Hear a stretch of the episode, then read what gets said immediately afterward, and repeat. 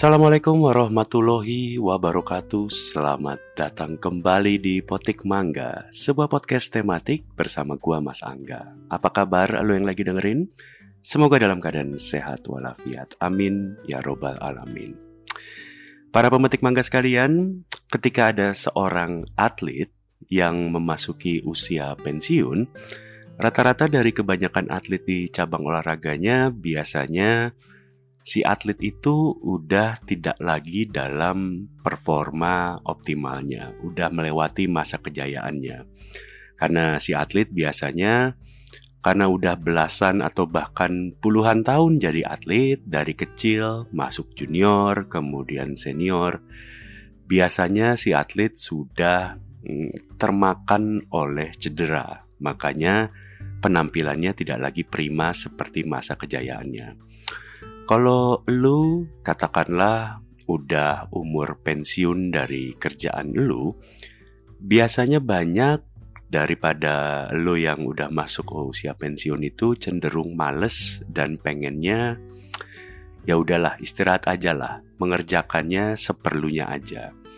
Apalagi buat para atlet yang di era muda, di era jayanya itu beneran bisa membawa prestasi, dan tentunya setiap prestasi diikuti dengan uang yang berlimpah akibat prestasinya itu. Kalaupun si atlet terlihat masih tampil semangat atau tidak kelihatan kayak orang tua, menurut gua memang ada beberapa faktor. Pertama, mungkin masih ada gelar yang belum didapetin sama si atlet. Contohnya misalnya di bola Zlatan Ibrahimovic umurnya udah 40 uh, eh, Mungkin masih pengen juara Liga Champions. Um, Cristiano Ronaldo umurnya juga udah nggak muda Mungkin masih pengen jadi juara Piala Dunia. Kalau juara Piala Dunia sih kayaknya Messi juga pengen ya. Tapi Messi itu umurnya di bawah Ronaldo, gue rasa masih belum masuk di usia pensiun karena umurnya baru 34 tahun. Sementara Ronaldo udah 30 ta 37 tahun. Ibrahimovic itu udah umur 41 kalau gue nggak salah. Atau misalnya di basket, di basket itu LeBron James pada saat gue rekam episode ini, LeBron James itu udah masuk ke musim 20. Umurnya tahun ini di 38 tahun. Artinya LeBron tuh sama gue umurnya sama ya. Lahir, lahirnya sama kalau nggak salah. Dan LeBron ini di musim depan uh, musim ke-20 nya di umur 37 mau ke 38 masih jadi pemain basket NBA dengan rata-rata 30-an poin per game di NBA dan rata-rata 30 poin itu kalau gue nggak salah masih salah satu yang paling banyak di NBA di musim kemarin Walaupun memang kayaknya Lakers sih nggak bakal jadi juara ya di musim depan kayaknya. Tahun lalu pun Lakers ada di posisi ke-11 wilayah barat di NBA. Playoff itu yang masuk ke playoff di NBA itu cuma 8 besar di tiap wilayah. Sementara Lakers ada di posisi ke-11 dan sekarang pun ada aturan baru, posisi 8, 9, 10 itu diadu untuk jadi satu tempat masuk playoff. Lakers bahkan gak masuk 10 besar buat masuk turnamen play-in buat masuk ke playoff. Tapi memang apa ya? LeBron secara individu yang masih 30 poin per game itu masih belum cukup buat bikin Lakers juara bahkan masuk playoff pun enggak. Gua nggak tahu sih tahun depan seperti apa. Tapi gue rasa motivasi LeBron buat jadi uh, masih bermain, masih semangat bermain. Gue rasa LeBron adalah punya motivasi untuk jadi pemain paling banyak bikin poin sepanjang masa di NBA. Sekarang ini rekor poin paling banyak sepanjang masa yang dipegang sama Karim Abdul Jabbar itu di 38.387 poin selama beliau main di NBA. LeBron James sekarang ada di nomor 2 setelah musim ini melewati Karl Malone dengan poin kalau gue nggak salah 37 ribuan. Beda seribuan poin lah antara LeBron James dan Karim Abdul Jabbar.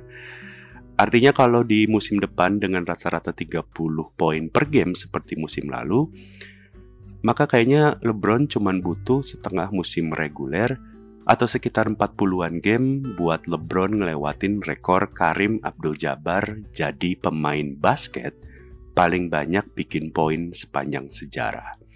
Ini adalah sebuah hal yang tidak bisa dilakukan oleh Michael Jordan dan Kobe Bryant ya. Kalau Michael Jordan kebanyakan pensiun, kalau Kobe Bryant itu kebanyakan cedera pada saat dia main. Tapi memang Kobe Bryant itu ada di ranking 4 sementara Jordan ada di ranking 5. Lo bayangin kalau Jordan nggak pakai pensiun-pensiun dua kali itu ya gua rasa dia bisa jadi peringkat satu. Tapi intinya yang paling memungkinkan untuk meraih posisi satu top skor atau pemain dengan pencetak poin paling banyak sepanjang sejarah di NBA adalah LeBron James selama musim depan uh, sehat kurang lebihnya kayak gitu. Jadi habis itu mungkin beliau pensiun. Tapi menurut gue bicara soal atlet-atlet yang memang usianya udah nggak muda lagi, selain ambisi pribadi dan mungkin gelar-gelar yang mungkin masih belum didapetin, menurut gue ada hal yang bikin para pemain-pemain senior ini masih semangat main. Menurut gua, para atlet senior ini masih sangat mencintai pekerjaannya, masih sangat mencintai olahraganya. Kadang kita semua um, manusia biasa ya, netizen pada umumnya gitu ya. Kita semua terjebak dalam perspektif kalau ketika ada orang yang pekerjaannya atau duitnya didapat dari hobi, atau misalnya dari sesuatu yang orang itu suka, maka kita selalu beranggapan bahwa hidupnya akan enak. Menurut gua iya dan tidak. Ada benernya, tapi juga ada nggak benernya. Karena menurut gua gini, jadi atlet dalam sebuah olahraga Beda sama kita-kita yang main bola, main basket, main badminton seminggu sekali atau seminggu dua kali sama teman-temannya. Jadi atlet itu adalah pengorbanan sumber hidup. Dari kecil, dari pas anak-anak. Jadi ketika mungkin anak-anak seumuran dia main ke mall, makan burger, makan ayam goreng KFC, ini para anak-anak yang pengen jadi atlet atau dijadikan atlet oleh orang tuanya udah latihan tiap hari. Bahkan sehari bisa 2-3 kali latihannya. Jadi atlet bola, atlet basket, atau atlet badminton itu kan nggak berarti lu main bola terus. Artinya akan ada latihan fisik, akan ada latihan taktik, latihan-latihan yang mungkin lu nggak suka. Lu boleh suka main bola, tapi belum tentu lu suka latihan bola dan percayalah, ketika lu apa pun yang lu suka, apa pun itu, kalau lu udah melakukannya tiap hari, akan ada yang namanya bosen, akan ada yang namanya jenuh. Ada sebuah hukum, hukum Gosen di teori ekonomi bilang, uh, dia bilang gini, titik kepuasan akan sebuah barang akan turun ke titik yang uh, terbawah titik nol dalam jangka panjang jika dikonsumsi terus-terusan. Si Gosen eh, nggak uh, bilang gitu sih persis keplek ketiplek tapi intinya gitulah. Kalau lu makan sesuatu setiap hari maka tingkat kepuasan lo akan turun sampai ke titik terendah kalau lo makan terus-terusan.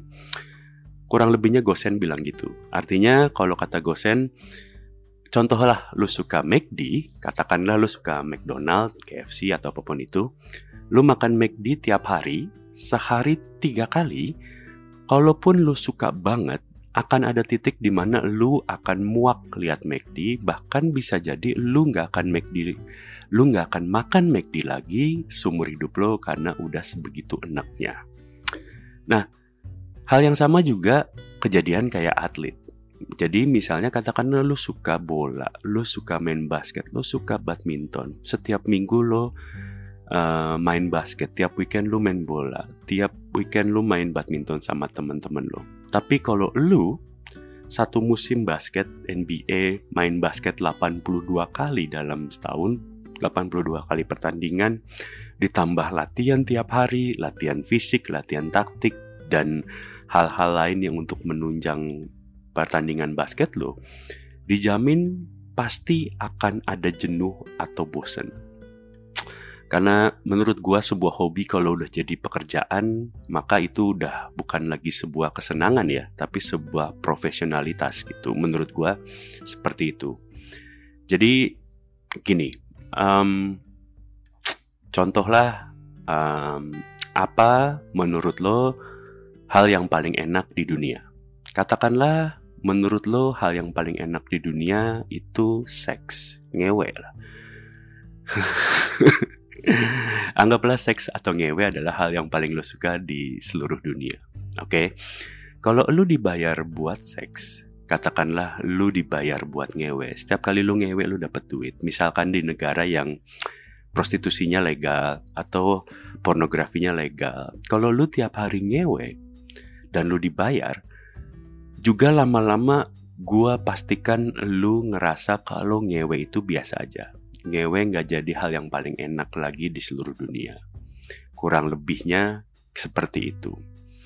Nah kalau kita tarik ke Indonesia mengenai para atlet senior itu, di Indonesia itu juga ada atlet senior yang masih main sampai sekarang. Lahirnya di tahun yang sama kayak LeBron James sama kayak gue di tahun 1984. Sampai sekarang beliau masih bermain dan masih berprestasi seorang legenda badminton Indonesia. Mungkin lu ngerasa dengan berkembangnya waktu, pemain ini kayaknya jadi kelihatannya biasa aja gitu. Kalah sama juniornya seperti Markus atau Kevin Sanjaya yang memang per 2022 ini udah mau lima tahun jadi pemain ranking nomor satu dunia versi BWF. Dan sekarang sayangnya memang peringkatnya beliau nih yang artis senior, eh artis, atlet senior yang mau gue omongin ini, peringkat beliau sudah geser jadi peringkat tiga dunia. Digeser sama Takuro Hoki sama Kobayashi ganda putra dari Jepang. Kalau lu sampai detik ini belum paham siapa yang gue omongin, ya harusnya lu udah tahu dari judul episode ini ya. gue lagi ngebahas seorang Hendra Setiawan. Hendra Setiawan menurut gue adalah pemain badminton Indonesia dengan gelar paling lengkap. Tidak ada satu pemain pun di Indonesia dari dulu sampai sekarang yang punya gelar selengkap beliau. Beliau punya emas olimpiade bersama almarhum Markis Kido di tahun 2008. Beliau punya emas Asian Games dua kali bersama almarhum Kido dan juga bersama pasangan yang sekarang Muhammad Aksan. Beliau punya gelar juara dunia empat kali, satu kali bersama almarhum Kido dan tiga kali bersama pasangan yang sekarang Muhammad Aksan. Habis itu beliau juga punya SEA Games tiga kali bersama almarhum Markus Kido. Jadi intinya semua medali emas di ajang multi event beliau sudah punya. Beliau juga punya uh, piala Thomas Cup yang beliau baru dapatkan di tahun lalu 2021. Kalau bicara Super Series sih udah banyak banget ya, mulai dari All England, Indonesia Open, China Open, Malaysia Open, Denmark Open, Japan Open. Kayaknya kalau gue sebutin semua yang open-open banyak banget. Lo bisa cek di Google atau Wikipedia beliau. Intinya secara prestasi, Hendra Setiawan itu memiliki gelar paling banyak dibandingkan seluruh atlet badminton yang ada di Indonesia baik dari zaman dulu Rudi Hartono, Susi Susanti, bahkan sampai era sekarang. Gue selalu bilang di berbagai episode di podcast kalau menjadi atlet itu sulit. Jadi atlet doang itu sulit. Jadi atlet yang juara, yang berprestasi itu lebih sulit lagi jadi atlet aja udah susah, jadi atlet yang juara itu lebih susah. Dan jadi atlet yang juara dan konsisten bertahun-tahun sampai usia tua itu super duper mega sulit luar biasa sekali. Sangat juarang orang bisa jadi atlet, jadi juara dan konsisten juara selama bertahun-tahun. Dan Hendra Setiawan bisa ada di peringkat top dunia, menjuarai berbagai turnamen di tiap tahunnya untuk periode selama 17 atau 18 tahun terakhir. Artinya, kalau gua nggak salah, uh, apakah Hendra Setiawan satu-satunya, tapi mungkin bisa dicek lagi. Tapi Hendra Setiawan itu menjadi pemain peringkat dunia, peringkat satu dunia BWF dengan dua partner yang berbeda, dengan almarhum Markis Kido dan dengan Hendra eh Muhammad Hasan. Dan besok di 25 Agustus um, Hendra Setiawan berulang tahun ke 38 tahun di umur yang tepat 38 tahun, Hendra Setiawan dan Muhammad Ahsan masih jadi peringkat tiga dunia. Ini adalah sebuah hal yang luar biasa. Bagaimana Kohendra bisa jadi pemain yang begitu lama berprestasi dan sangat dicintai banyak orang, baik teman, para rival, juga fans tentunya. Ini sedikit banyak menggambarkan karakter beliau, karakter Kohendra. Karena gue yakin kayaknya Kohendra nggak punya haters gitu ya. Gua nggak yakin Kohendra punya haters gitu. Sama sekali gua nggak yakin. Karena gua rasa hampir seluruh badminton lovers um, sedunia bahkan nggak cuma Indonesia itu sayang sama Kohendra menurut gua gitu. Walaupun memang belakangan di tahun 2022 terutama ya, Kohendra dan Baba Hasan masih belum ada di podium tertinggi uh, Kohendra dan Babasan masih mentok jadi runner up di beberapa ajang turnamen di tahun ini. Kalah di finalnya itu di India Open di awal tahun, kemudian di All England dan di Malaysia Masters. Jadi 10 turnamen yang diikutin masuk final tiga kali menurut gua sih udah sebuah prestasi yang sangat konsisten ya. Dan bahkan di tiga final itu tiga final yang diikuti oleh uh, Muhammad Hasan dan Kohendra Setiawan itu dua kalinya kalah sama junior Platnas. Di Olingen itu kalah sama Bagas Maulana dan Fikri. Kemudian kemarin di Malaysia Masters itu kalah sama Fajar dan Rian. Uh, kecuali memang Fajar Rian ya, Fajar Rian itu sangat konsisten lah sepanjang 2022. Gue ngerasa Fajar Rian mengalami puncaknya di tahun ini sebagai prestasi. Karena Minion mungkin lagi cedera Ko Markusnya. Kemudian Hendra dan Asan di bawahnya Fajarian. Karena Hendra Asan belum juara sementara Fajarian sudah menjuarai beberapa turnamen. Tapi intinya um, pasangan ganda Indonesia lainnya ya di luar Fajarian dan Hendra Setiawan itu sisanya masih naik turun sebagai pemain Indonesia. Artinya Bagas Fikri habis menang All England malah sering out di babak pertama. Kemudian uh, Daniel dan Leo masih angin-anginan, Pram dan Yere ya gitu deh. Uh, Yerenya juga cedera gitu. Tapi gue melihat di satu sisi gue ngerasa pasangan Kohendra dan Babahasan ini masih sangat diandalkan untuk berprestasi dan mungkin aja kita nggak tahu masih bisa lolos ke ajang Olimpiade Paris 2024 kalau memang mereka masih pengen main. Tapi di sisi lain, gue ngerasa kalau badminton Indonesia masih mengandalkan Kohendra dan Baba Asan ke depannya, maka bisa dibilang para juniornya ini levelnya masih belum setinggi Kohendra atau Baba Hasan. Masih culun lah, kurang lebihnya kayak gitu. Walaupun memang apa ya, uh, eh, gue merasa ketika seorang junior gini-gini, ketika kita bicara Olimpiade 2024, kalau Baba Hasan dan Kohendra masih pengen main, itu Olimpiade itu aturannya hanya akan ada dua pasangan atau dua atlet di setiap nomor di badminton. Artinya setiap negara itu cuma boleh ngirim dua atlet. Uh, dua orang maksimal di tunggal putra, tunggal putri, ganda putra, ganda putri, ganda campuran. Gak ada pemain ketiga dari negara yang sama. Artinya kalau Kohendra masih bermain di 2024 dan masih lolos di 2024, masih mau main di Olimpiade, menurut gue bukan salah mereka. Kalau juniornya memang tidak sanggup melewati Hendra dan Aksan, ya masa iya itu salah Hendra Aksan? Tentu tidak dong.